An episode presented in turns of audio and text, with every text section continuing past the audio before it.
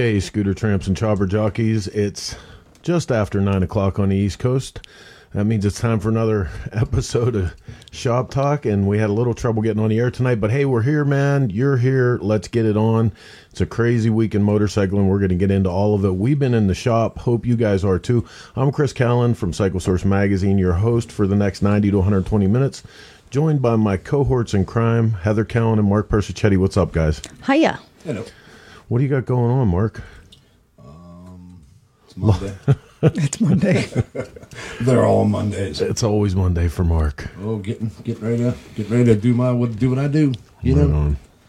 And yourself, what are you doing? I came in. I got here tonight to get ready and heard this god awful noise out in the driveway. I'm like, what in the hell is going on? Dude, I have to tell you guys. So listen, you know, I try not to cross pollinate my two different worlds, but today I had a really, really big honor. I've been playing bass for over 20 years now and guitar for even longer than that. But one of my absolute heroes on the bass guitar is a cat that we all grew up with, Bill Wiggin. And Billy is like one of the most amazing, if not the most amazing bass player in the city of Pittsburgh. And he played with a band, Three Car Garage, that I followed around for quite a while. I even got the bass tech with Billy. But his music, man, Stingray, like it was just a legendary guitar. And I saw Bill out at a show last night, and he didn't he's not playing that guitar anymore. He moved on to some different stuff. He's playing a jazz bass and an old P bass and stuff, and I actually got to buy Billy's bass guitar, and like right before a gig with the Black Smoke Sinners, we're heading to Texas for that. So it was just awesome. It was a super great day for me, like, you know, the music part of what I do anyway. You literally couldn't sleep last night because you were so excited. He was like a little kid on Christmas. He's like, can I play with it now? Can I play with it now? So yeah, unfortunately, you meant the guitar, right? Unfortunately, when Mark got here, I was busy at it. Well, you mean the guitar, right? Yep. Oh, I was wondering what that noise was. All right, so hey, listen, man, this is Shop Talk coming to you live every Sunday, 9 p.m. Eastern Standard Time, through the courtesy of the Russ Brown Motorcycle Attorney Studio. We have a little bit of entertainment. We bust some balls. We look at the news. Generally 90 to 120 minutes, all the bullshit that we can fit. We bring on a guest or two. It's usually a good time, but it all starts, just like I said, with a thing we like to call the news.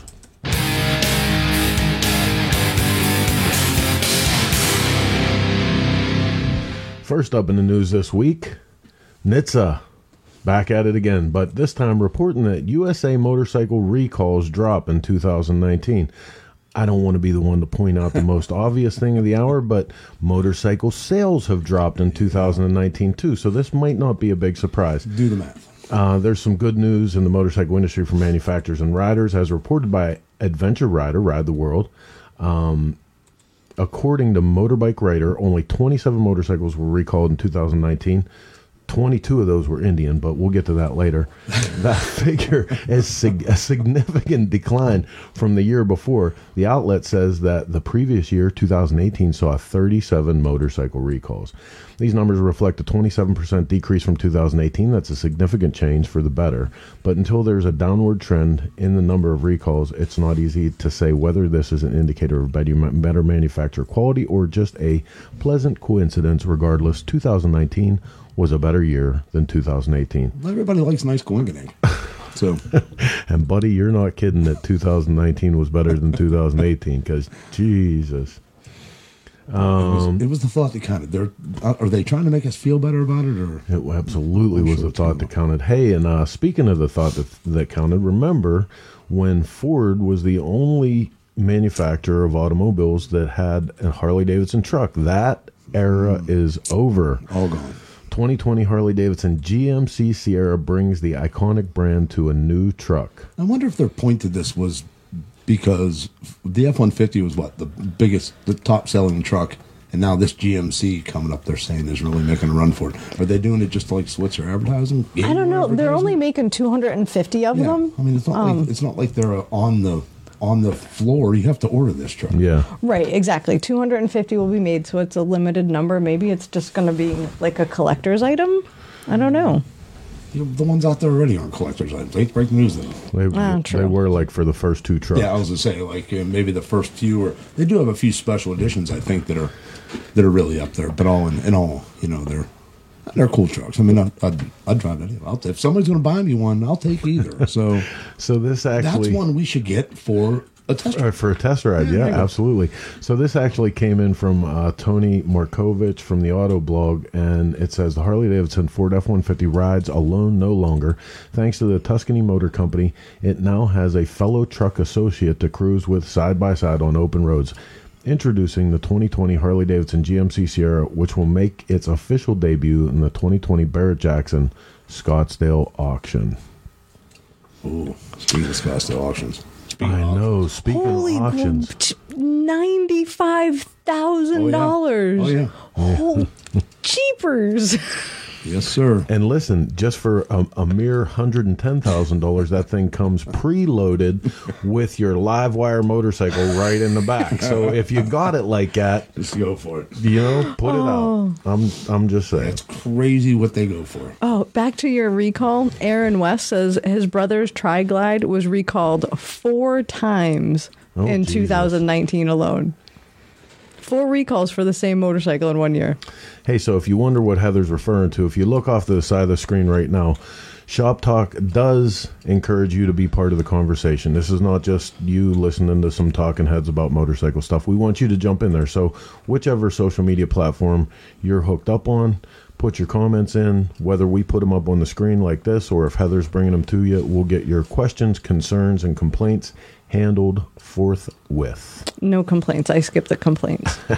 Let's see who's here tonight. Yeah, what's up? Let's see. Rob Bidos is here. Kim Kotler, Jason Sims, Tim Kearns, Anthony Robinson, Amy Keene, Dusty Pine, Mike Draco, Steve Dusty, Broyles. So glad. I saw Dusty today on the post that we put up was asking what time it goes live because he's been missing out the last couple weeks. So I'm glad to see you here, buddy. Let's see. Tom Kiefer. Oh, Chris Ryba. He's one of my old friends from New Hampshire. I haven't talked to him in 100 years. Let's see. Rob first. Hello from McClenny, Florida. McClenny? I think that's how you say it. Tucson, Arizona, northern Minnesota, California, Long Island, Rockaway Beach, New Zealand. Gary King from New Zealand. Right on. Probably. That's on my bucket list. Yeah. So, I want to mention real quick that we're, in addition to coming out through all of the Cycle Source Network, we're also coming to you live over the airways of Choppertown. We appreciate everybody at Choppertown embracing our little show and bringing us out to you guys. So give us a holler. Let us know where you're from. It's always a kick to see people from around the globe. Shout out. Back to the news for a minute. We were just talking about auctions. Elvis Presley's Harley-Davidson golf cart disappoints at auction with no bids. So I think they were going for the birthday thing on top of the auction all at the same time, right? But do you think like the opening bid was $20,000? I think they came in hot. I think it was a little high. I actually at one point you would text me through the day and I was going to tell you that I can't talk. It's King's birthday. If I can know, if I forgot. I'm having some birthday cake with the king. Like King's seriously though, if you have $20,000, like Chris, if you had $20,000 or Mark, if you had $20,000, would you spend it on a golf cart? No, and even though it's Elvis's and the whole 9 yards, no, I'm like totally. Well, see, you have to put that in perspective. Would I sit in here now with a shop full of projects spend $20,000 on a golf cart? No. If you catch me at 4:30 in the morning in the back end of the Buffalo Chip, no. I'm at least going to spend $10,000 on a golf cart if I'm walking. Well, Chad Alvarez says he'd spend $8,000 on it. Is that your bid, Chad? All right, anyway, this comes in from PN. Unlike the Kings... Oh, what am I doing here? Let me get back to the story. Unlike the King Stretch Limo, last motorcycle and pickup truck, the Harley-Davidson golf cart did not do well at auction. In fact, it didn't sell for anything. Graceland Auctions had originally estimated it would sell for $60,000 to $70,000. However, no one placed a minimum bid of $20,000 on January 8th. It's reported Presley paid $1,055 for the cart. He used it to get around Graceland. The golf cart currently does not run, but it... That's even worse. You're just setting me up for a joke. You're just setting me up. So it doesn't run, and they still wanted $20,000 for it. I don't get it. So it's powered by a 245cc two-stroke engine. The vehicle remains all original. Apparently, it doesn't run.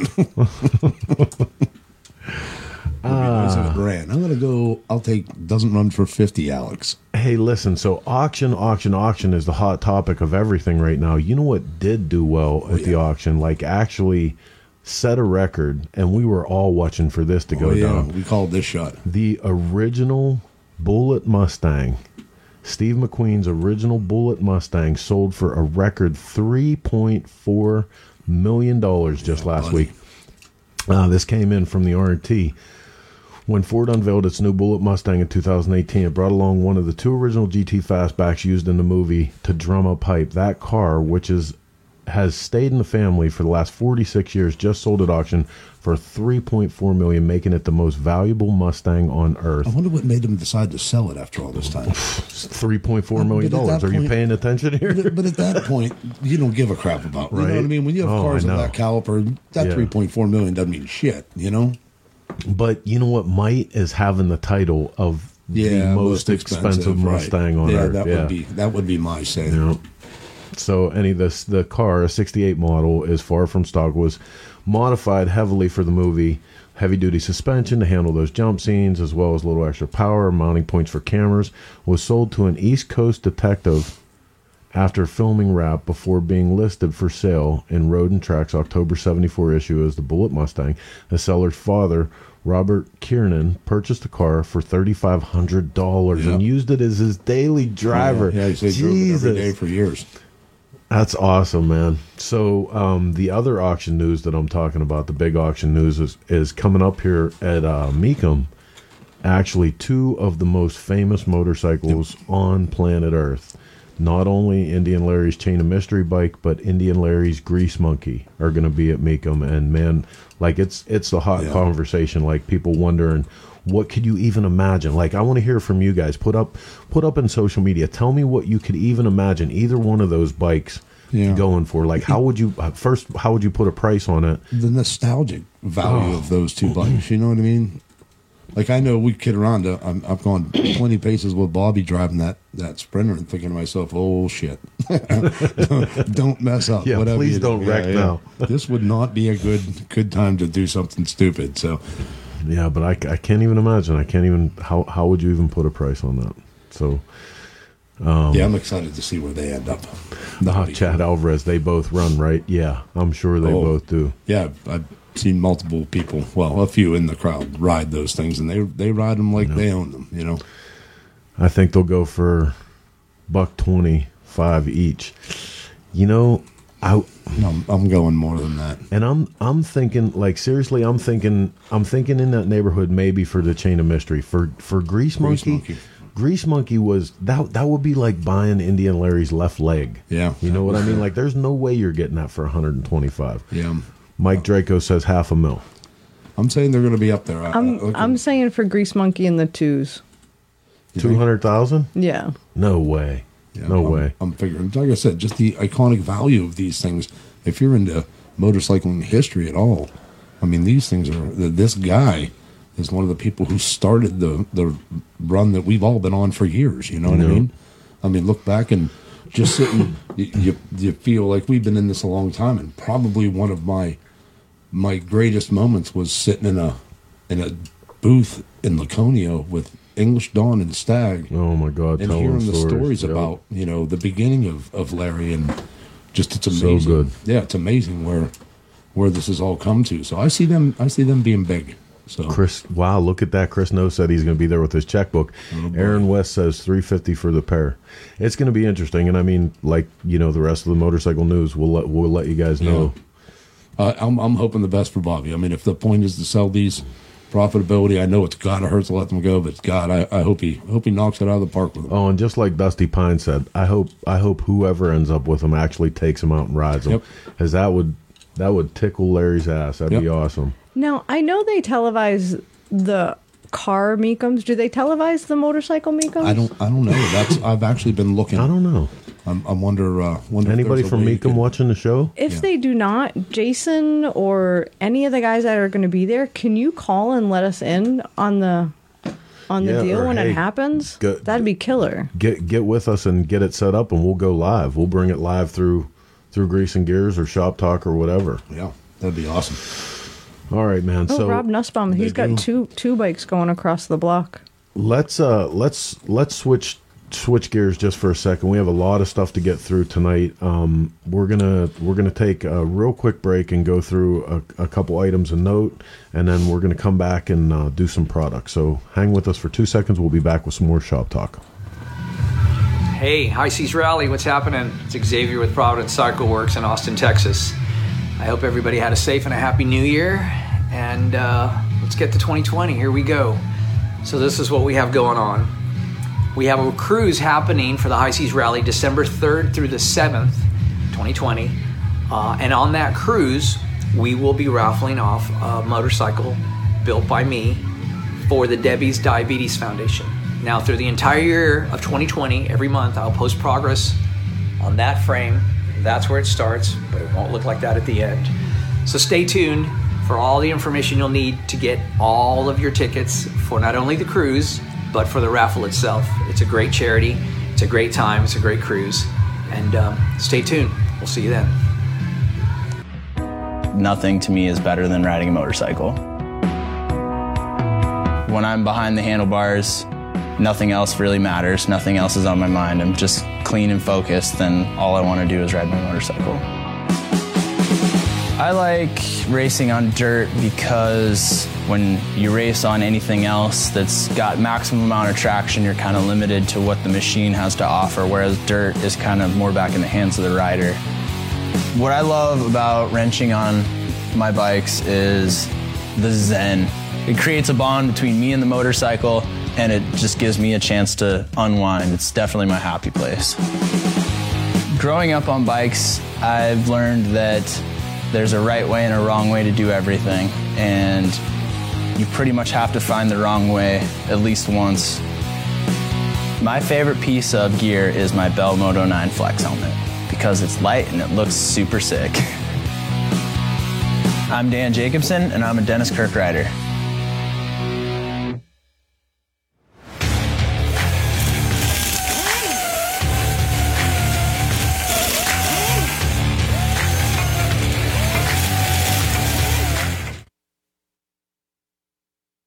Hey, what's up, everybody? Chris from Cycle Source Magazine, Grease and Gears TV. We're in the garage today and trying out some new tools. Motion Pro. Love all of our Motion Pro tools in the shop. Just got this from them the other day. I know Roadside Marty is dying to have one of these, the clutch spring compression tool. We were just laughing before we actually got on camera. There's 102 ways to do this hokey and backwoods. I've never had a nice fancy tool for this, so this is going to be interesting. Compresses the clutch down so that you can get the retaining spring out. And there you go. Nice and easy. Now all the clutches come out, primary comes off. Motion Pro, go check them out online. Tons of great tools. We are quickly filling up the toolboxes here in the Grease and Gears garage. I'm Chris with Cycle Source Magazine. See you on the flip. Yeah, buddy. And I know all 102 hillbilly ways to do shit like that. I'll tell you right now. While you were doing that little bit of business, they do air that live and also on YouTube. So we should be able to keep our eye on that over the course of the... Yeah, I saw a lot of comments coming in. Everybody was hooking us up with the information about that. So whenever Mecum's going on, because of the motorcycle content that's happening, we'll definitely be bringing to you guys in one way or another in some kind of live format. I want to go. We should just go. Just go and bid on it. What else you got from social media before we go back to the news? Oh, my goodness. I don't know if I could handle the excitement. I bid $2. All right. Done with you. Back to the news. This in the news coming in from Racer. The Good Ride, you guys all familiar with the Good Ride, reprises Tanks for Troops silent auction. Motocross legend turned off-road off-road career, Carey Hart's charity, the Good Ride, has announced the return of its Tanks for Charity auction. Hosted in conjunction with Big B, Indian Motorcycles, and Fox Racing, the auction features custom-paid Indian motorcycle FTR 1200 tanks, covers to raise funds for the Infinite Hero Foundation, which offers wide-ranging support to military personnel and veterans and their families. Bidding goes live on Thursday, January 9th. Will close at 9 p.m. on the 16th with 24 Indian motorcycle tank covers designed by various artists. These works of art range in style from tattoo and motorsports to fine art and military-inspired pieces.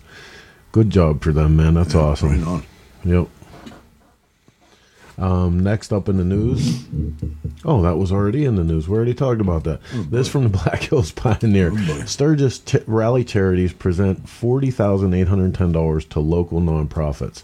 Now, this is, you know, when you're in Sturgis and you're feeling like, wow, like we're super hard on the yards, the infrastructure, the townspeople, like, but there's so much good that comes out of Sturgis, not just to the tax base, not just to the businesses that are there, both part-time and full-time businesses, but it goes on and on. Like there's so much outreach that happens. And, you know, we bring this on the show just to point out some of that. This year we have about $500,000 funding, what we usually give due to the circumstances that have happened. We just don't have the funding, and this was one of the toughest years to divide up the available money with over 223,000 requested. Marcia Johnston, SRC president, said each charity that received a grant shared with funds would be used for how it helped area families and organizations. SRC has provided $935,700 to local charities since 2002. Funds have come from various sources, with the largest contributions from Sturgis Motorcycle Rally Incorporated with $403,000, and the city of Sturgis with sponsorships $226,428. Well, isn't that wonderful? It is. I'm reading through these comments, and I noticed that, you know, Heather had mentioned, hopefully, Rebecca's eye heals. I think we should send her a helmet. We should send Rebecca a full-face helmet. For when she works on the cars. she needs one of those ones like the goalies in hockey use, though, dude. I mean, like... Hey, she said she texted me a while back and told me she's addicted to caramel macchiatos now, and I told her, oh, it's better than crack and hookers. You know what I mean? So she had to thank me for that. So. I hope you're doing better, Missy, or Missy, Rebecca. I hate to see you. Hate to see you beating yourself up working on your car. Rob Nussbaum says we should go to the auction. Oh, I'd love Rob to. From Retrocycle. Yeah, I would love to be at the auction. Awesome. JC Guns, I have a friend named T-Bone who works for Mecum. If you want, I can give you his number to get you all your information. Right on. Right on. So I was saying earlier that we have a ton of stuff to go through tonight, and one of them, man, is one of our favorite guests here because he's always fantastic conversation. Joe Melky from SnapFab is coming in, buddy. And we're actually gonna talk to Joe about something brand new that he's. Yeah, thanks, y'all. Rebecca says, you know, we love you. We're just busting balls. But Joe has something brand new going on with Sturgis this year, so we're going to get to that in just a minute. Real quick, I want to give you guys an update on the Twisted Tea Barber. You guys know that Twisted Tea is one of our longtime sponsors, and we love Billy from Twisted Tea to death and beyond. I actually have a Twisted Tea Cycle Source shirt on right now. Yeah. Ain't that funny? Well, break that out, man. Break that bitch out. But we're actually in the process. We just started tearing the Twisted Tea donor bike down, and little bit by little, we're going to start unveiling to you guys what it is that we're building. But here's a quick update. Okay, hey, this is Chris with Cycle Source Magazine, Grease and Gears Garage, and we're working on... Somebody tell that dum-dum to quit introducing himself. Twisted Tea giveaway bike. You got the first episode, and we started tearing everything down, and now I actually have the motor up on the table. This is about all the parts we kept from the rest of the bike. We have the frame going together right now. We're looking at some options for wide glide front end. And we're just trying to take a lot of the dirt and the years of enjoyment off of this motorcycle, off the motor. And should go pretty good. First thing we're going to do with this, I talked to you guys last show and told you that this is an 883. The first thing we want to do is bump it up with S&S 883 to 1200 kit. The kit that we're using is pretty neat because it says no machine shop, no problem. So I'm curious once we get into that how it goes. But this is where we're at right now with the 2020 Twisted Tea giveaway bike. Stick around. I'm Chris with Cycle Source Magazine. It's like I'm afraid sometimes that I'll forget my own name. Or that somebody won't know that you're actually Chris from Cycle Source Magazine. It's just habit. Hey, Chad Alvarez says there's a guy on Facebook named Charlie Fegan. He runs Harley-Davidson Flea Market. He's going to raffle a custom Civil Liberty bike doing a plug run for a good cause. It's a beautiful bike. Check that out. Yeah, but the Twisted Tea bike, we're going to be doing... Oh, there's Anthony Robinson. We got our coffee going on, baby. Look, right here. That's what's up. So... The Twisted Tea bike, we're going to be doing episode after episode in short order because we have from now until Daytona to have that bike ready to roll onto the truck and get to the beach. How many days is that? It's not enough for you to start telling me how many days we have left. Well, I don't, especially with this much coffee in me this late at night. So...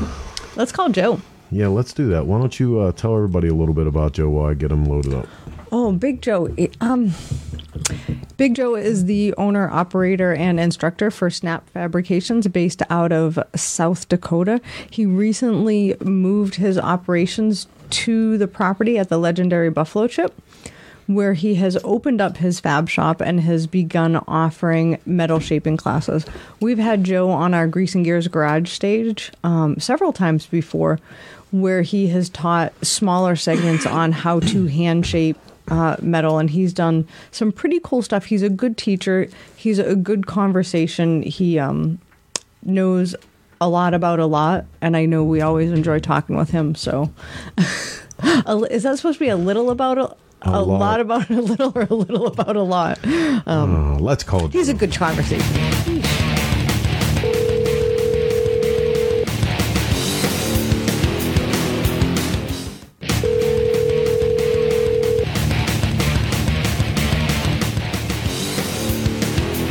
Hello. Joe, what's up, baby? You're live on Shop Talk. How we doing, Chris?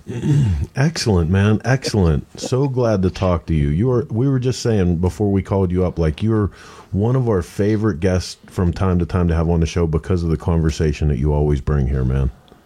Well, I know you and I, we always end up having conversation. Right. Hey, Mark. Hey, Heather.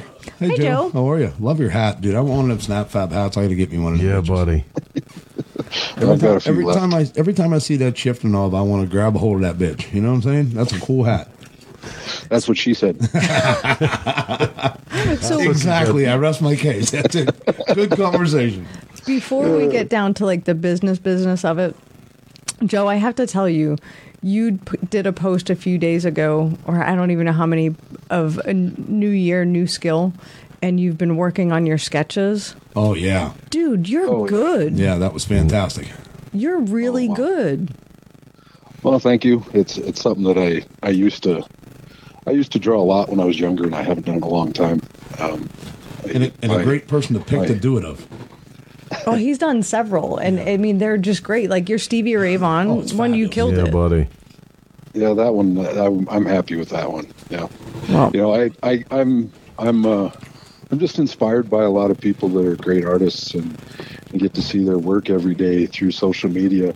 You know, one of them being my own sister. You know, and she's a hell of an artist, and friends like Darren. You know, and his pinstripe and artwork. You know, those people inspire me every day. And well, I think it's great, and I love how you did that kind of stuff. That just yeah. I love how you did New Year, New Skill. That should, I think you'll see that you inspire a lot of people with that too. So,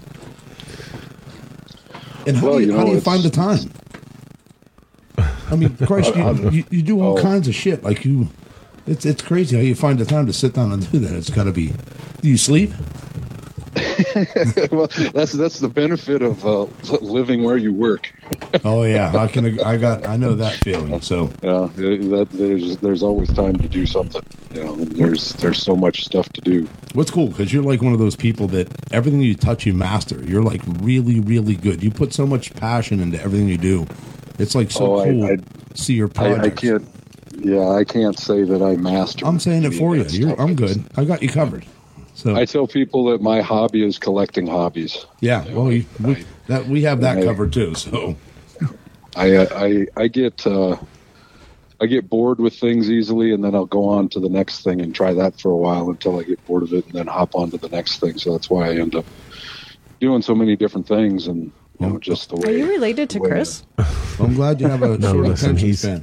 He's got way more talent in several things than I do. But listen, that's what I want to talk about. So Heather mentioned that several times we've had you have the privilege of having you on the Grease and Gears Garage stage because of the skill level that you bring with metal shaping specifically. And I mean like from, flat metal in a beater bag the whole way through like the best machinery.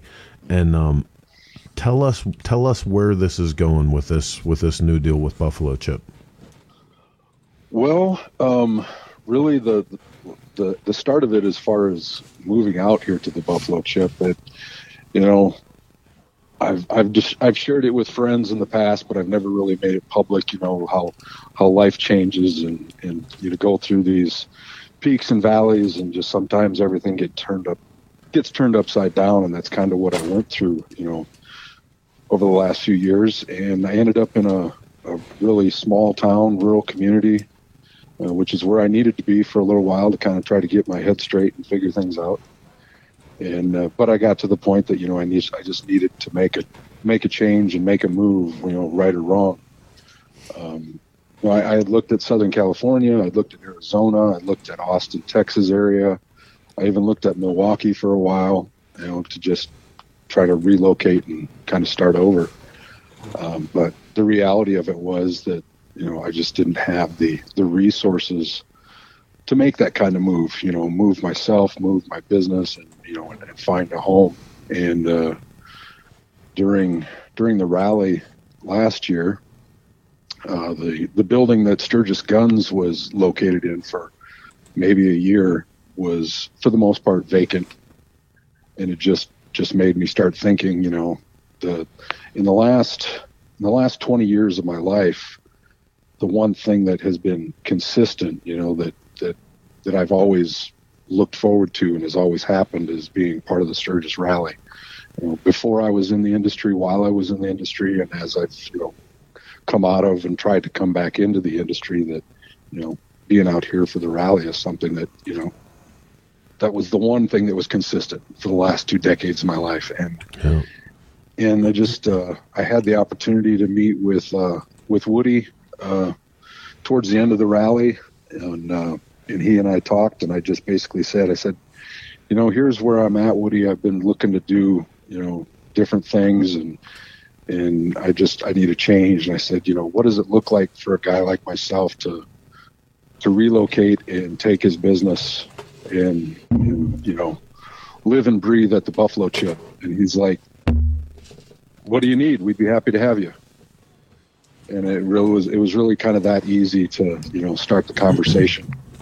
And, he and I threw around some ideas as far as, me coming up with a size building that I thought I needed, and potentially putting a new building up on the grounds, specifically for me to relocate to. And, and he asked me, he said, well, how soon do you think you'd be ready to move? And I'm like, I'm ready to move now.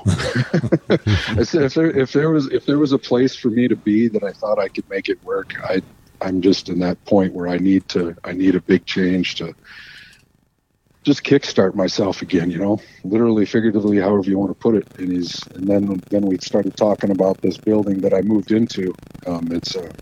It's really a brand new building. It's a beautiful building. It's beyond my means and my resources, really, but it was vacant. So, and is that where you're doing the school and everything? And is everything happening there? Yeah. I'm in this building, and I'm working here. I live here, doing the classes here. Yeah, that's awesome. So we're kind of winging it. I'm in this building now. I don't know, if I'll permanently be in this building. Yeah. The You don't have a Ford drive to get to Sturgis, then that works out. Yeah, no. Well, I when I need some exercise and need to get outside, I just go on a walkabout. Yeah. God, you have all the room in the world for that out there, right? Yeah, it's definitely a little bit different out here off season. Obviously, it's very quiet. You know, my family actually chose to come out here and spend Christmas with me. Oh, that's awesome. For several days, and we all loaded up in a vehicle, and I kind of drove them around the property to show them everything and where everything's at. And, we watched a herd of like 15 deer. Hanging out in the campground. That's cool. So yeah, this place once the people leave, it goes back to nature. Yeah, right. There is staff here that's year round. I think they've got probably close to 20 people as far as year round staff that are taking care of. There's the groundskeepers that are repairing, replacing, and building stuff new. Wow. I mean, they're building and changing stuff obviously for 2020 out here. And the staff is working on I said one of my favorite all of the logistics. So one of my favorite times in Sturgis ever was like 2 weeks after I was out there with Charlie from the Wall of Death and all those guys, and dude, it was fantastic. So it was probably my favorite Sturgis ever.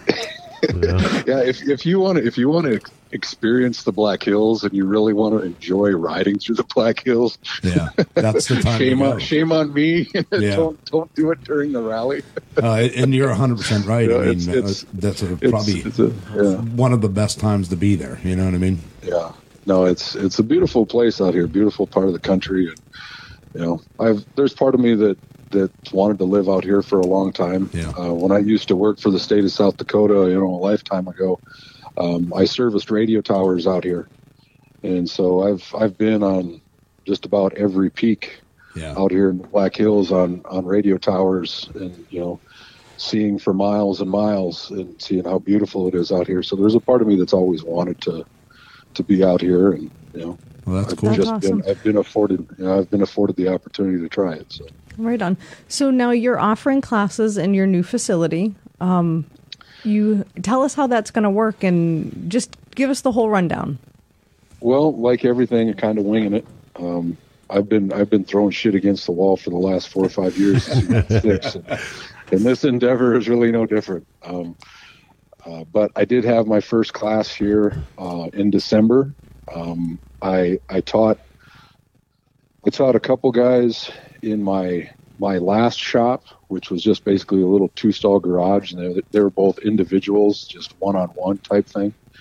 And so it was really not a place where I could have people to have a class. I've done classes in other people's shops, and I've done classes with Bailey Industrial, but really this is my first opportunity to try to do it in my own shop and, structure the class the way I want to do it, teach the skills that I have and the methods that I use for metal shaping, just because it's like any craft, one guy will do it one way and one guy will do it another way.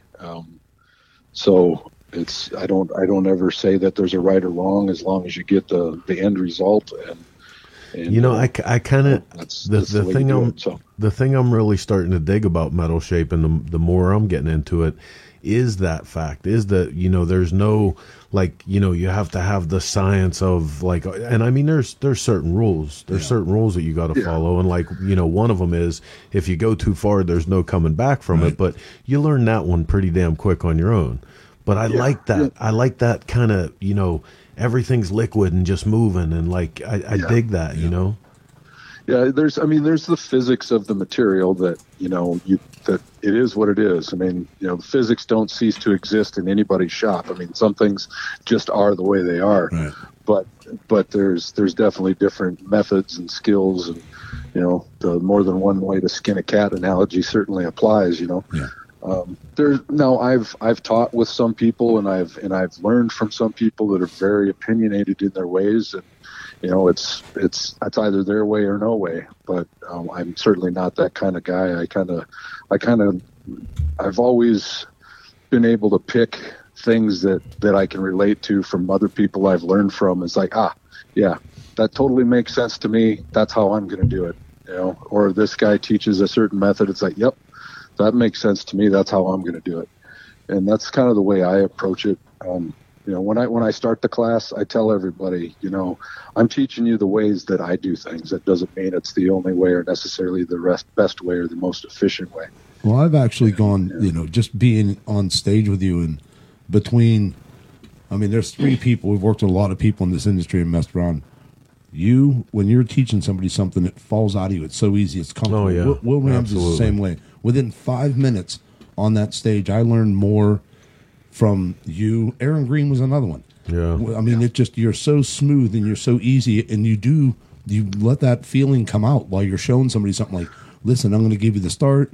This is the outlook you're looking for. And then you let somebody take their chance, you know what I mean? Take their shot at it, and you'll tell them, well, this won't work for you. This will. You're super easy to work with. That's fantastic. Well, I know both of those guys, and I respect both of them for, you know, the work that they do. So I appreciate two of the greats being grouped with them. But how I can relate basically the way I teach, and that if you felt the same from them, you know, really, I think it just boils down to, you know, I'm not going to speak for them, but it's probably very much the same that, you know, when I'm sharing, I'm not looking to impress you. Yeah. You know, right. You know, it's like that fuck you, I got it, I have enough friends. Yeah. You know, I'm not trying to impress you. I'm trying to share with you. Yeah, and I want you to learn, and I want you to gain. Yeah, you can feel that, Joe. Experience. I mean, you can feel that. Yeah. You pass that across. I mean, you're like you're helping. You're not showing off. You're not showing. You're like, Joe, this was great, because just as you said that, I had a flashback to my 9th grade metal shop teacher, who would whip a hammer at you across the room if you weren't paying attention. That was awesome. You've just became the metal shop teacher. I have all my digits.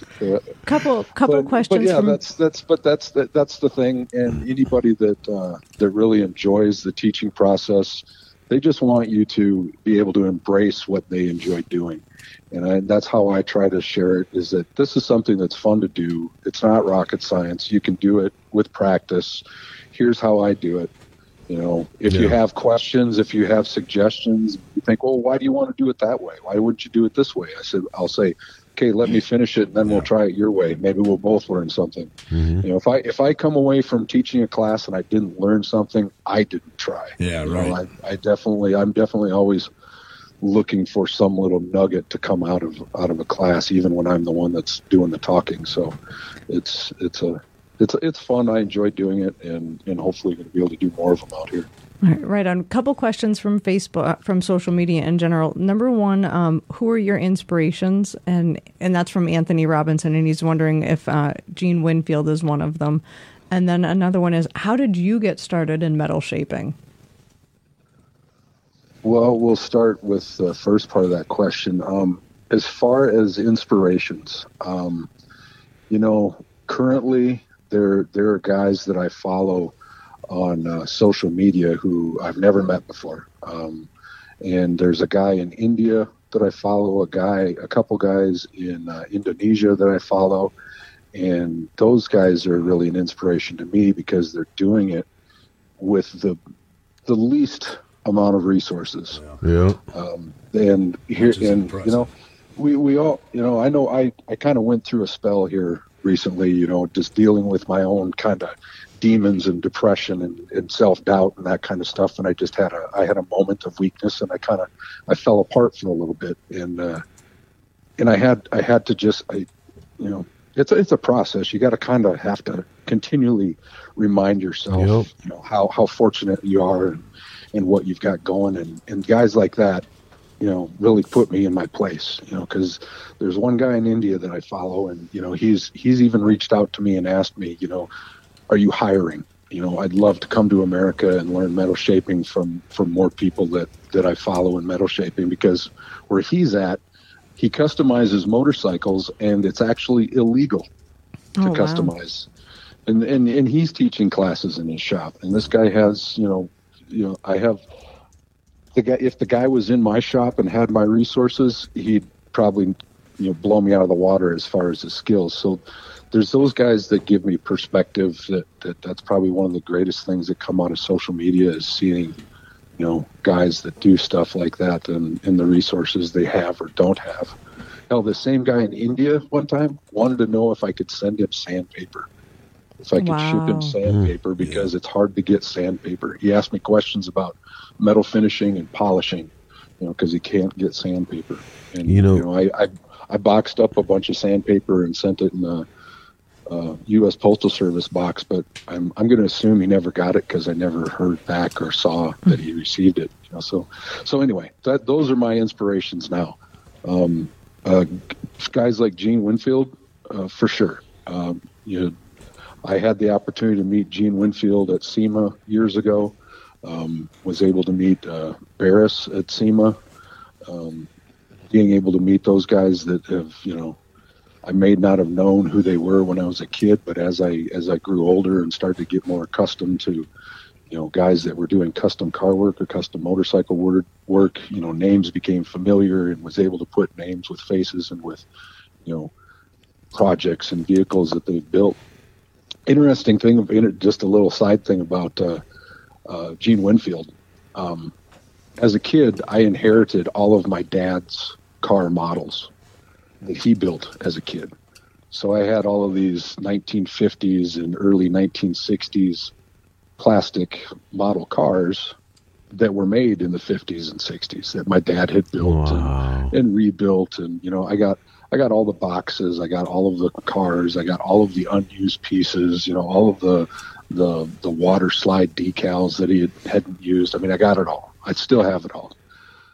Well, the car models back in that day, which, I guess they do it now. I mean, you could probably go out and find a car model that, was designed by Chip Foose. But back in the 50s, they were cars that were designed by the Barris Brothers or Gene Winfield, and they actually came with, accessories. Or custom accessories where you could put, Frenched headlights on a 57 Chevy, or you could put a chop top, or you could put a custom rag top on a car, because you got these pieces that were designed by the designers of the time. Well, one year at SEMA, I took the instruction sheet for one of these projects that had the Barris Brothers and had Gene Winfield, their photo and their bio kind of on the model assembly instructions, and I was able to get Barris to autograph it, and I was able to get Winfield to autograph it. Now Barris, he really didn't pay attention to what he was autographing. Yeah. He had a handler that was just kind of mitigating who he was signing autographs for. But Gene Winfield was, I think, in the PPG booth signing autographs, and I gave that to him, and I just kind of slid it in front of him, and he looked at it. And it just kind of stopped him for a second. He looked up at me and he looked down at the paper, and he was just staring at it. And he said, "Where in the hell did you get this?" And he looked back up on me and just had this blank look on his face. And I told him kind of the same abbreviated story of how I had it. And so, And it's probably the little things that, that guy, it's something small like that. People don't even look back and recognize, you know what I mean? But, you being from the industry, you being, having that in your past, it's probably pretty cool for him to actually see that. When I looked at those as a kid, I didn't know who Gene Winfield was. I didn't know who the Barris Brothers were. It wasn't until later in life that, I'm going through this box of my dad's car models, and I'm paging through these old instructions, and I'm like, holy shit, I know these guys. And it didn't mean anything to me, 20, 30 years before. But that's but funny, for sure, though. Those guys like a Winfield are definitely people that inspire. Yeah, it's funny. And the fact that the guy has got to be 90. Yeah. Like you're saying though, you looked at this when you were a kid, or you were around this stuff when you were a kid. This is the little things that inspired you to take that next move. Oh hell yeah! You know what I mean? Yeah. So that's pretty cool. And if I'm going to source of inspiration as far as in the motorcycle world. The guy that I kind of look at his bikes, and that I hope one day I build something that is of the caliber of what he does as far as a craftsman, would be Billy Westbrook. Oh, nice! There you go. Yeah, and he's and being an FXR guy and digging FXRs. I mean, he was kind of the king, if not the king, of real true custom FXRs. I actually thought of you the other day. I was reaching for something in my shop and wiped some dust off my FXR. I thought of, and I was like, man, I should take a picture and send it to Joe. That poor thing's just sitting there collecting dust. It's great. It's in a great spot. But every time I see that bike, I think of you. Oh, well, I've got one that's collecting dust because I lost it in a divorce. Oh. I still have possession of it. I'm waiting for this. Way to go, Mark. Wife of mine to figure stuff out. Or just find a way to upset Joe. Hey, when I ask you, hey, no, I'm not upset. That's water under the bridge. I'm just waiting until the next time that I can get my own.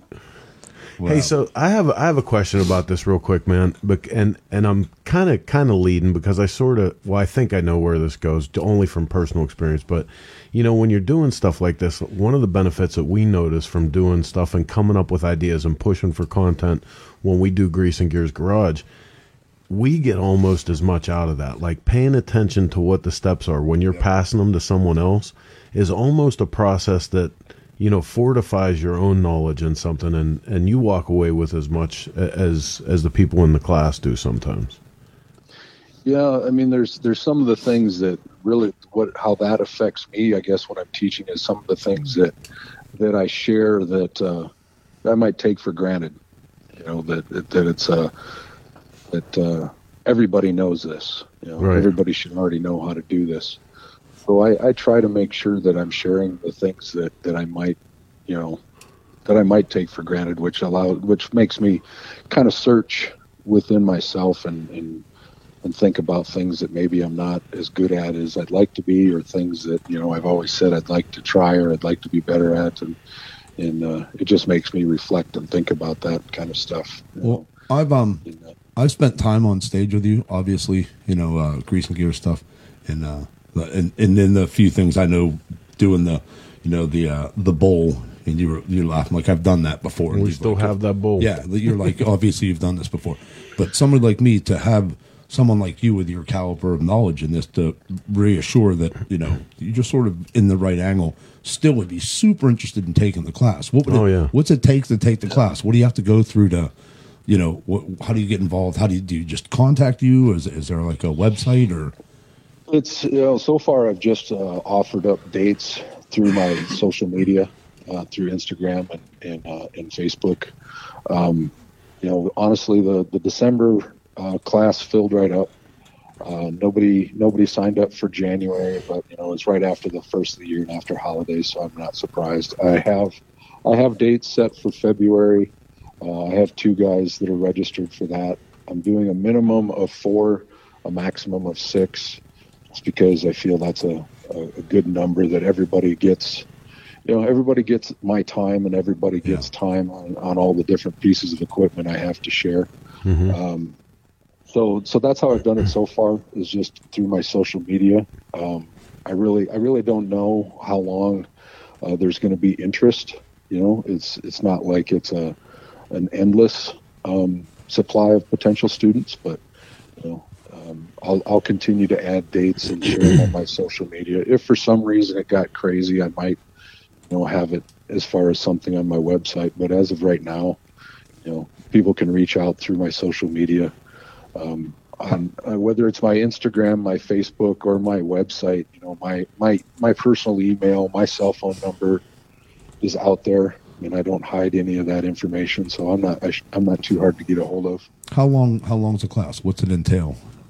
That'll be an evolving thing, but the ones that I did and the one I'm going to do, I had people come in Friday late afternoon, kind of for everybody to get acquainted with one another, to show them the shop, show them the tools, and kind of start the introductory part of the process, and then it's an all-day Saturday, all-day Sunday type of fair. So it works out to, you know, somewhere that 20 to 24 hours of class time over 2 days. On. Nice. That's outstanding. Well, it sounds like something I'd like to do. I think you might be surprised, Joe, at how much interest you garner. I really do. I mean, just like you, new year, new skill, and you teach it in a multitude of different ways, and you're so open to how you teach it, and you're so receptive to learning new things. I think you may be really surprised at the level of interest. Well, I hope so. I mean, I enjoy doing it, and I'd like to be able to do one a month when there's interest. But I, you know, in the last few years, I have definitely become a person that I absolutely do not count one single chicken until it's hatched. Right. So I'm optimistic, but I'm not. I mean, I'm not. You know, I don't expect myself to fill a class every month, but right. If I do, great. If not, I got other stuff I can and probably should do. But yeah, I do. I'm going to be teaching a class, hopefully with Bailey Industrial out in California in March. They've set up some dates, but I haven't seen anything come out yet through their social media as far as advertising it. So I'm not entirely sure what they're doing, but so the teaching side will always be part of what I do, I imagine. Let's talk about that for a minute, because you're a big proponent of Bailey Industrial and their equipment. What can you tell people about the difference with using Bailey tools over some of the other manufacturers that are out there? Well, Bailey Industrial, they offer from total entry level to, you've got a high end roadster shop type equipment.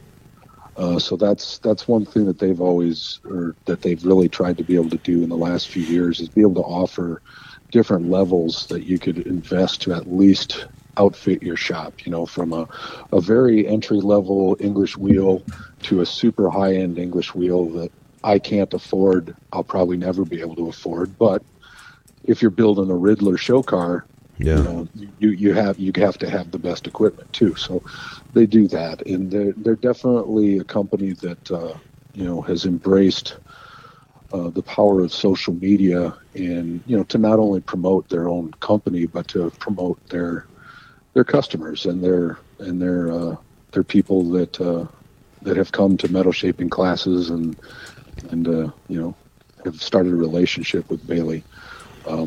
I ended up starting a relationship with Bailey soon after.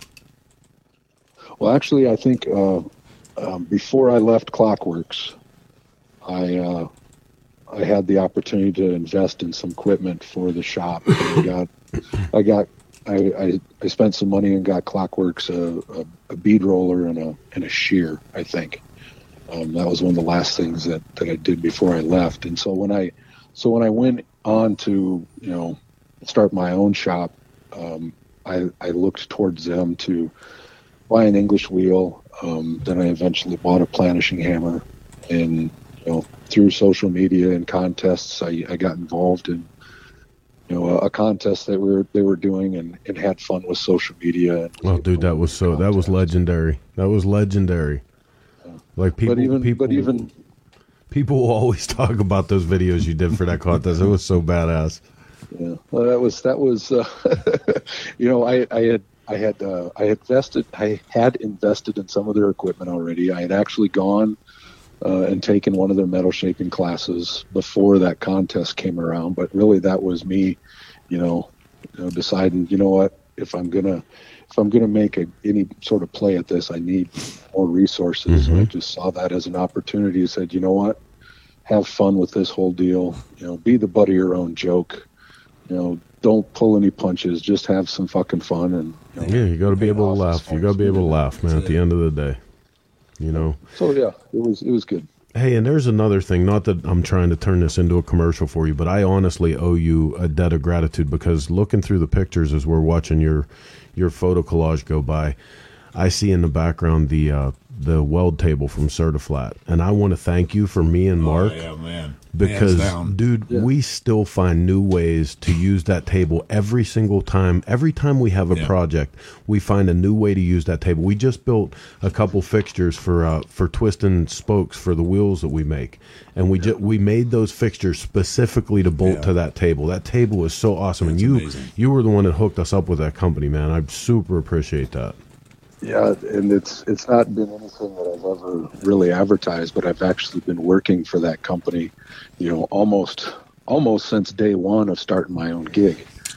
I you know, when I was writing the FXR Spotlight for you, and I was writing the SnapFab column for Hot Bike, know, I was looking for, you know, resources and looking for companies to kind of try to align myself with, and Weld Tables was one of the first ones. I met the owner, Dave, you know, not long after I went out on my own, and he was willing to support me in what I was doing right away, and I helped him kind of initiate their social media, their Instagram page. I started that, and I contribute to it daily. So that's a company that, like I said, I've been working with them and for them for years. Some people don't. Some people know this. A lot of people don't. I spent like 4 months in Minnesota this summer working, and while I was working for Weld Tables, I actually they had been asking me to come work for them for a couple years, but I'm like, I don't want a job. Yeah, right. I don't want a boss. But you know, we decided, you know, we'd give it a try. But it working for him in that capacity wasn't the right place for me. You know, I think I did some good things for them while I was there, but I'm back to, you know, doing what I was doing for him before, as far as social media. And just recently launched a YouTube channel that's specifically for Weld Tables, and going to be hoping to continue to add content to that. Started a shovelhead project that is going to be specifically just for creating YouTube content.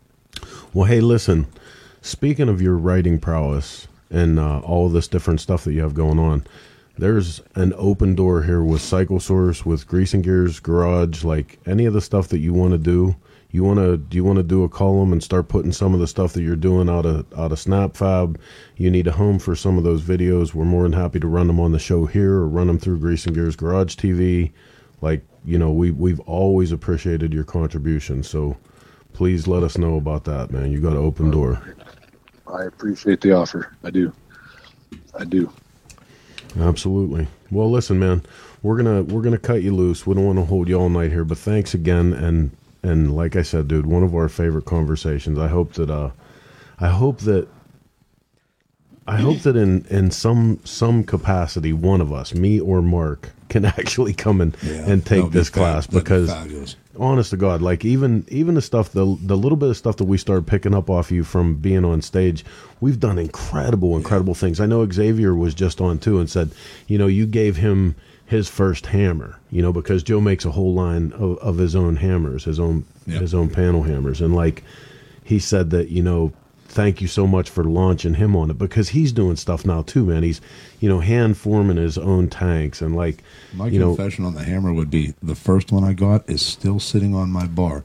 Dude, they're so nice. They are. They're pretty enough to actually just sit there. The other one I use. They just make dents. Right on. No, man. You know, if it would ever work out that you guys would be here for a class, that'd be awesome. And see, you know, if you both get in the van, you know, you can just deadhead and be here within a day. You don't have to. Like, well, and I think that's what we got to do too. I think that's what we got to do. And you know what we'll do, man, is like we'll make a whole thing out of it. Like we'll bring some gear and we'll just do Grease and Gears Garage from your place. You know what I mean? And like and go through a class and two things. Number one, it would be fantastic to sit and learn more from you. And then just to sit and hang out with you would be fantastic in all reality. So off season in Sturgis. I've been there a couple times for that. It's awesome. I agree with Joe. That's the best way to see Sturgis in the Black Hills. Hands down. And I never even thought about it until with Charlie the one day. Hey, let's go grab something to eat. And it took us like 4 hours to get to town. And we went everywhere, and it was so nice because we saw everything in like 4 hours. It was great. But you can't replace the party and seeing all your friends during the rally, but if you want to come out and ride. Man. That's the place. Come out in September. I want to come out sometime in the absolute dead of winter and go snowmobile hunting. Go old-fashioned, like archery in the dead of winter. Like I really, really want to do that sometime. I will stay home. You can have a guys' weekend. We're trying to plan a party out here at the Chip. I want to do an open house and just be able to invite people to come out, and see where I'm at and see what I'm up to, and you know, and experience the Chip off season and see what it's like. You know, so There hasn't been any information released as far as a date, but hopefully something's going to come together. It's going to be more than just, you know, me having an open house and having milk and cookies. You know, this is the Buffalo Chip. It is the greatest party anywhere. So you can be guaranteed there will be a party. How about snowmobiles and Jack Daniels? There you go. Yep. What could happen? How could that go bad? What's the worst thing that can happen? How could that go bad? Frostbite. All right. So before before we let you go, I've posted links to your website and to your social media, but tell everybody where they can find you, please. Instagram is probably where I'm most active.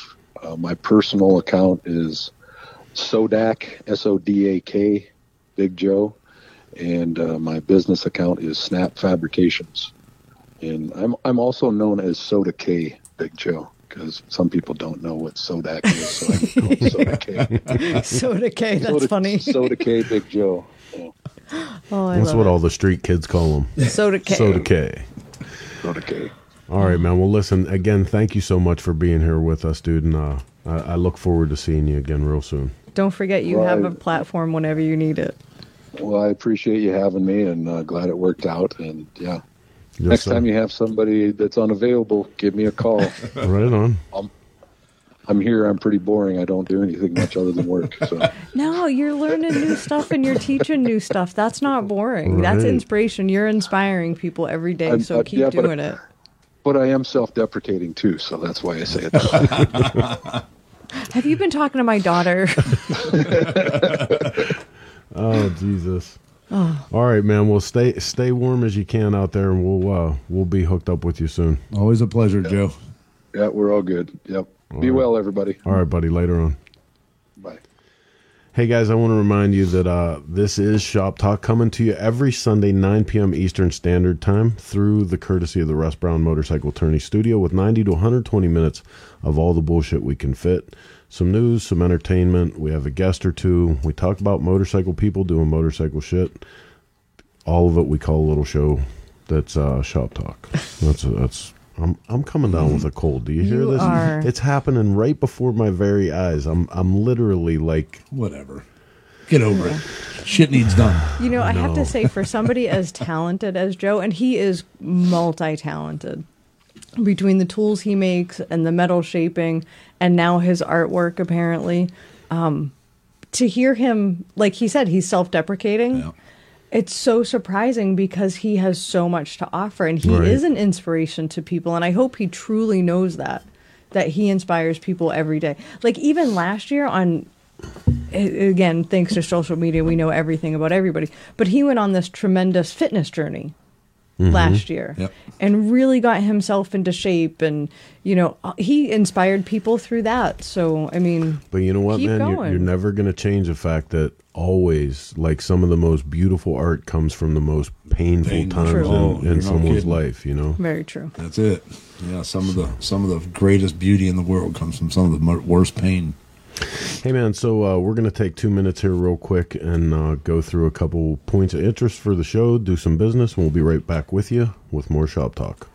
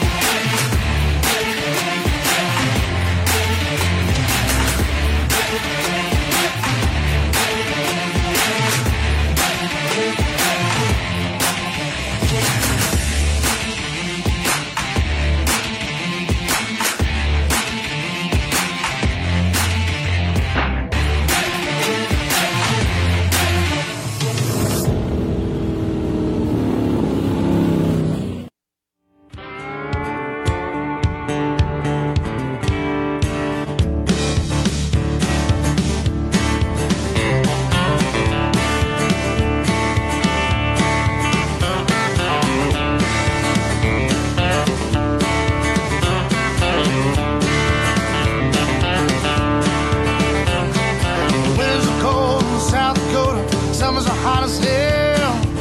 I got that rambling fever Merle knew so well.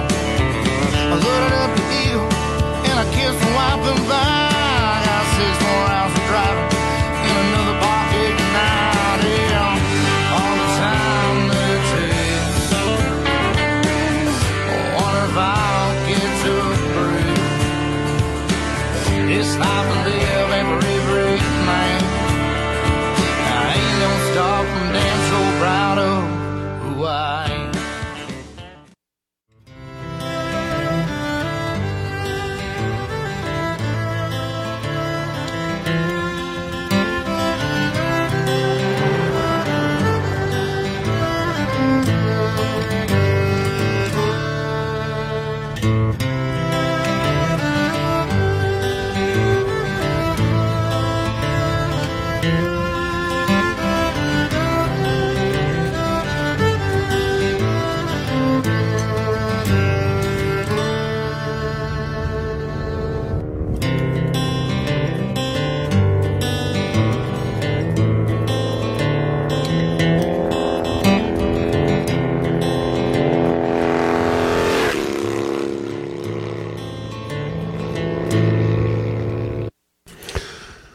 Just another one of the great programs that's available on Choppertown. Man, I can't say enough about this network. It's awesome that they have us on there, but they also have Charlie Brechtel's show all the time, which you don't want to miss tomorrow because Xavier Muriel and Robert Wagner from the Black Smoke Sinners are going to be on. My bandmates are going to be on tomorrow morning with Charlie. He's actually interviewing them because we have our first original Sinner's Prayer is going to be included in his movie, his brand new movie. But Choppertown's so much more than just a social media site, so much more than just the, you know, the talk show, our talk show, Charlie's. Gina Woods is on there with Open Road Radio. Tons and tons of information, tons of great, introspective programs like you just saw there. Go check them out through Facebook, Choppertown. We've been talking about all the time we're spending in the shop, and it's been awesome. That's what I love about winter, getting back to the shop and doing the things that are the reason why we're here talking, the reason why we have a magazine, the reason for any of this bullshit.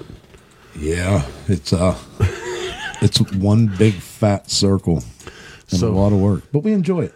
Something that I got to do that I know you were crazy jealous that you couldn't be here for. Dude, we've been waiting since these cats got named Shop Product of the Year. We've been waiting for the Banks Lift brothers to be here, and they were here just the other day. I keep forgetting that they're local. Like, I know. I keep forgetting that they're like right here. And listen, what was crazy about that, man, is like I kind of knew they were local. They showed up, and we know everybody that they know. They were like two regular Pittsburgh jack-offs. And just like we started busting balls like Pittsburgh guys do, and it was on, man. Tough crowd around here. It was awesome. But this is a real quick promo I'm going to show you guys. We actually have an entire hour-long program from the day that they were here that's coming out this week. But this is a promo from it real quick. Check it out. Best shop product this year went to the Banks Lift. And at the time, man, it was just like, a product we came across, and it was wicked cool. Turns out these guys are from right down the road from us, so we're lucky today to have Tom and George Banks, the infamous Banks brothers, in the house with the Banks Lift. They're going to show us all about this thing. We're actually going to pull this Evo motor, Missy's tired-ass old Evo motor. We're going to pull it out today using the Banks Lift. These are the Evo clamps on this one. What we do is basically spread them apart, bring it into the power plant like so. Yeah. Where these hind joints are giving us the movement that we need. See, that's the... Okay, that was what changed everything with the lift. Okay. And there you have it. Look at that. Go ahead. Yeah, buddy. Dude, it was so badass. There you have it, ladies and gentlemen. Your 2019 Cycle Source Magazine Reader's Choice for Shop Product of the Year, the Banks Lift. How do you like my hillbilly engine stand there? You like that? Rebecca just said Tom and George are great guys, and she's not kidding. They were absolutely a blast to hang out with. Absolutely. Listen, when I say they were two regular Pittsburgh jackoffs, that's a compliment where we live. Oh, like that's kidding. Saying he was one of the guys, He was a good fellow. We have a lot of people come around, a lot of people work, come and mess with us, and they have trouble understanding. I guess it's the industrial lifestyle that we've grown up with or something, but man, we are tough to work with. So you better bring your A game. That's all I have to say. Anthony Robinson just said he's excited about that. He's not a spring chicken anymore. And like I said, it's so badass. And I legitimately mean that. It is so cool. Like, and it was so fast. Yeah. Like the way it worked. And listen, not just the old thing, because we talked about, like, you know, as you're getting older, picking up whole Sportster motor and transmission, yep, whole motors anymore, like that starts to be a pain in the ass. But when you really think about the fact that, like, now the gravity of picking up a 1936 knucklehead engine, yeah, and just, you know, hoisting it up to a frame and, like, the condition that frame might be in, like, you know, these are parts that you don't just want to take a chance that you're going to screw, yeah, something up on. So having a tool like this is just, it's good practice. On top of that fact, like, we go through a lot of the stuff that we build, and I know everybody, you know, Will Ramsey and Pat from Lead Sled and you know, just everybody that's involved in this industry. When you do take all the time to do that really nice work on these frames and these engines, when you go to put them into place, just the comfort of knowing that you have that stability of it not banging around or, yep, you know, is huge. I mean, one chip and a frame that you just spent 20 hours painting it's horrible. Well, so, and you can do it with one person, correct? Yep. Yeah, yep, that was the thing about it. I mean, that's huge. Yep. Once they got me comfortable with it, we actually put Missy's motor back in, yeah, and they had me do it myself. And, like, literally, you can sit there, one person alone in the shop, and you can take a motor out, move it across the shop, set it down on whatever your table, your bench, whatever you're working on. And you can do it by yourself, man. You don't have to wait. You know, the way that we do it, Chopper Ways, is we always took the motor and laid it out sideways, you know, and put, yep, it, you stack stuff up, wood and magazines and everything else, and then lay the frame over top of it, which is great. But you need three guys to do that, yeah, you know. Right. So just a really good product, man. We can't thank them enough for spending the time here. So, hey, coming down to the end of the hour, I just want to take a minute and go over the fact that you guys, your comments, your concerns, your questions are never ignored here on Shop Talk. You can see all down the side there. We've been watching them throughout the show. Pass them on as much as we can. We got some good feedback throughout the show. You guys love Joe. We do too. Some great guests coming up in the next month, man. We got some killer stuff, right? I'm very excited. I need one of those to get my lady on the bike. Who was it? Who said that? Where's that? Where's it at? Oh. Gary Michaels? Gary Michaels. Or Gary Macias. Is that what it is? Gary Macias. I need one of those to get my old lady fantastic on the bike. Oh. Dude. So, anyway, so next week is a big show. It is our 100th episode of Shop Talk. We really want to hear from you guys. Who you want to talk to? Who do you want us to have on the show? Yep. Send us a message. Throw a comment up. But beyond that one, talk about some of the guests that are coming up, because you nailed down some really, really good people. Heather's been working her ass off to get us a little ahead on the. No, Jason Sims, we are not giving the bank lifts away. Back the hell off. You got my gloves from Motion Pro last week. That was it. Yeah, he's definitely not giving up that baby. That's for damn sure. So coming up I'm super excited about this one. January 26th, we are going to be graced with the presence of Emma Garvin from the Sturgis Motorcycle Hall of Fame. Yeah. And whoever is watching the show that night, are going to be the first people to know who is being inducted into the 2020 Motorcycle Hall of Fame. So I am so excited about that show. So that's on January 26th. The following week, we have Chris Graves. Wait a minute. Just stop for 1 second. What? Because you said it, but I'm not sure it's sunk in. Do you guys understand that, like, this is going to be the first place in the entire world that people know who is going to be in the Hall of Fame in Sturgis this year? Yeah, this cool is the stuff. First place, like... We're actually breaking that news for the entire world. Totally pulled the rabbit out of my hat on that one. So awesome. No, she was very gracious and very excited to join us. So I'm really excited about that. That's a big deal. It is. That's like a real big deal. Following that is going to be Chris Graves from Fast Eddie Company. Nice. If you guys remember, a few weeks ago, we talked about, actually, it was our Christmas show, talked about some of the specialty Harley tools that he's making that are super high quality, built to last. He's going to be joining us. The week after that, we have Lisa Ballard, the brains behind Chop Cult. Yep. Is going to be joining us. So awesome. Lisa and Dwayne both, long-time friends of the magazine, friends of the show. Like, they do incredible, incredible work out on the left coast. So check this out. I think this is the idea. So John Bugkiller Baker, who successfully named at least one of our dogs, I think he came up with the 100 show idea. Really? A call-in show. Ooh. So how about if we say this now? We'll announce this now, and we're gonna actually pump this all week, man. A call-in show. Tell everybody. We're gonna put the number up. We're gonna make sure you guys are ready. But get your questions, get your comments. We're gonna make an entire call-in show for our 100th episode. So you guys can be the star of the show. You can be more of what we're doing for the whole 100th episode. I think that's awesome, but all y'all can't be shy. Every time we do a call-in show, nobody calls. You keyboard commandos go, "Ooh." Yeah, right? Get over it. It's just a phone call. Yeah, there are no stupid questions. We'll make fun of you. Oh, there are. It's not like it's going to be Skype. You can do it from your skivvies in your living room. We don't care. Listen, all right, we'll wear our skivvies and there are stupid questions. Not you. There are stupid questions. We're counting on it. We're counting on it. Most of the stupid questions come from us, and there'll definitely be stupid answers. Those usually come from us. I practice those. Right on, man. Well, listen. It looks like. I think we did about everything we came here to do. We're 4 minutes away from being 120 minutes solid. So I want to thank you guys one more time for hanging out with us, letting us hang out with you, letting us into your headspace and your homes. Don't forget, tomorrow morning, check out the Charlie Brechtel Show on the Choppertown Network. What time? I think it's 8 o'clock Pacific Standard Time. Oh, that's 11 here. We'll be awake. Yeah. So make sure you check out Charlie's show tomorrow.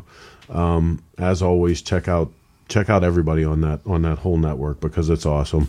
And keep your eyes peeled for all the details coming up to our 100th episode call-in show. Tell your friends, tell your neighbors, tell everybody. We want a lot of calls. We want to jam the airwaves, man. So this is your chance to get in on it. And can you tell them if they dig the show what is like the most helpful thing they could do? Go ahead, you tell them. Honey. Share. I know your mom has taught you how to share. You mean share like I got you, babe? Oh, no, that's share what I was the thinking. Show. I almost pulled out my Sonny Bono haircut. Oh, go ahead. Do it. Duo right there. Sing it. Break it out, guys. Oh, boy. I'd probably make a better share hairdo than Sonny Bono hairdo, but... Oh, my God. It's ice cream time, John Baker says. Oh, boy. All right, that's it for us. We're going to pull this one into the station again. Thank you, guys. Make sure you check us out. And remind everyone, Sunday, 9 p.m. Eastern Standard Time, we go live with 120 minutes, all the bullshit we can fit. A little program we like to call Shop Talk. Until next week, same chopper time. Same chopper channel. See ya. Can the dogs be on the show next week? We can have the dogs on the show. That'll be awesome. Maybe we'll have Missy, too. Maybe we'll have Missy's dog. Maybe Missy could be me with a picture of the dog.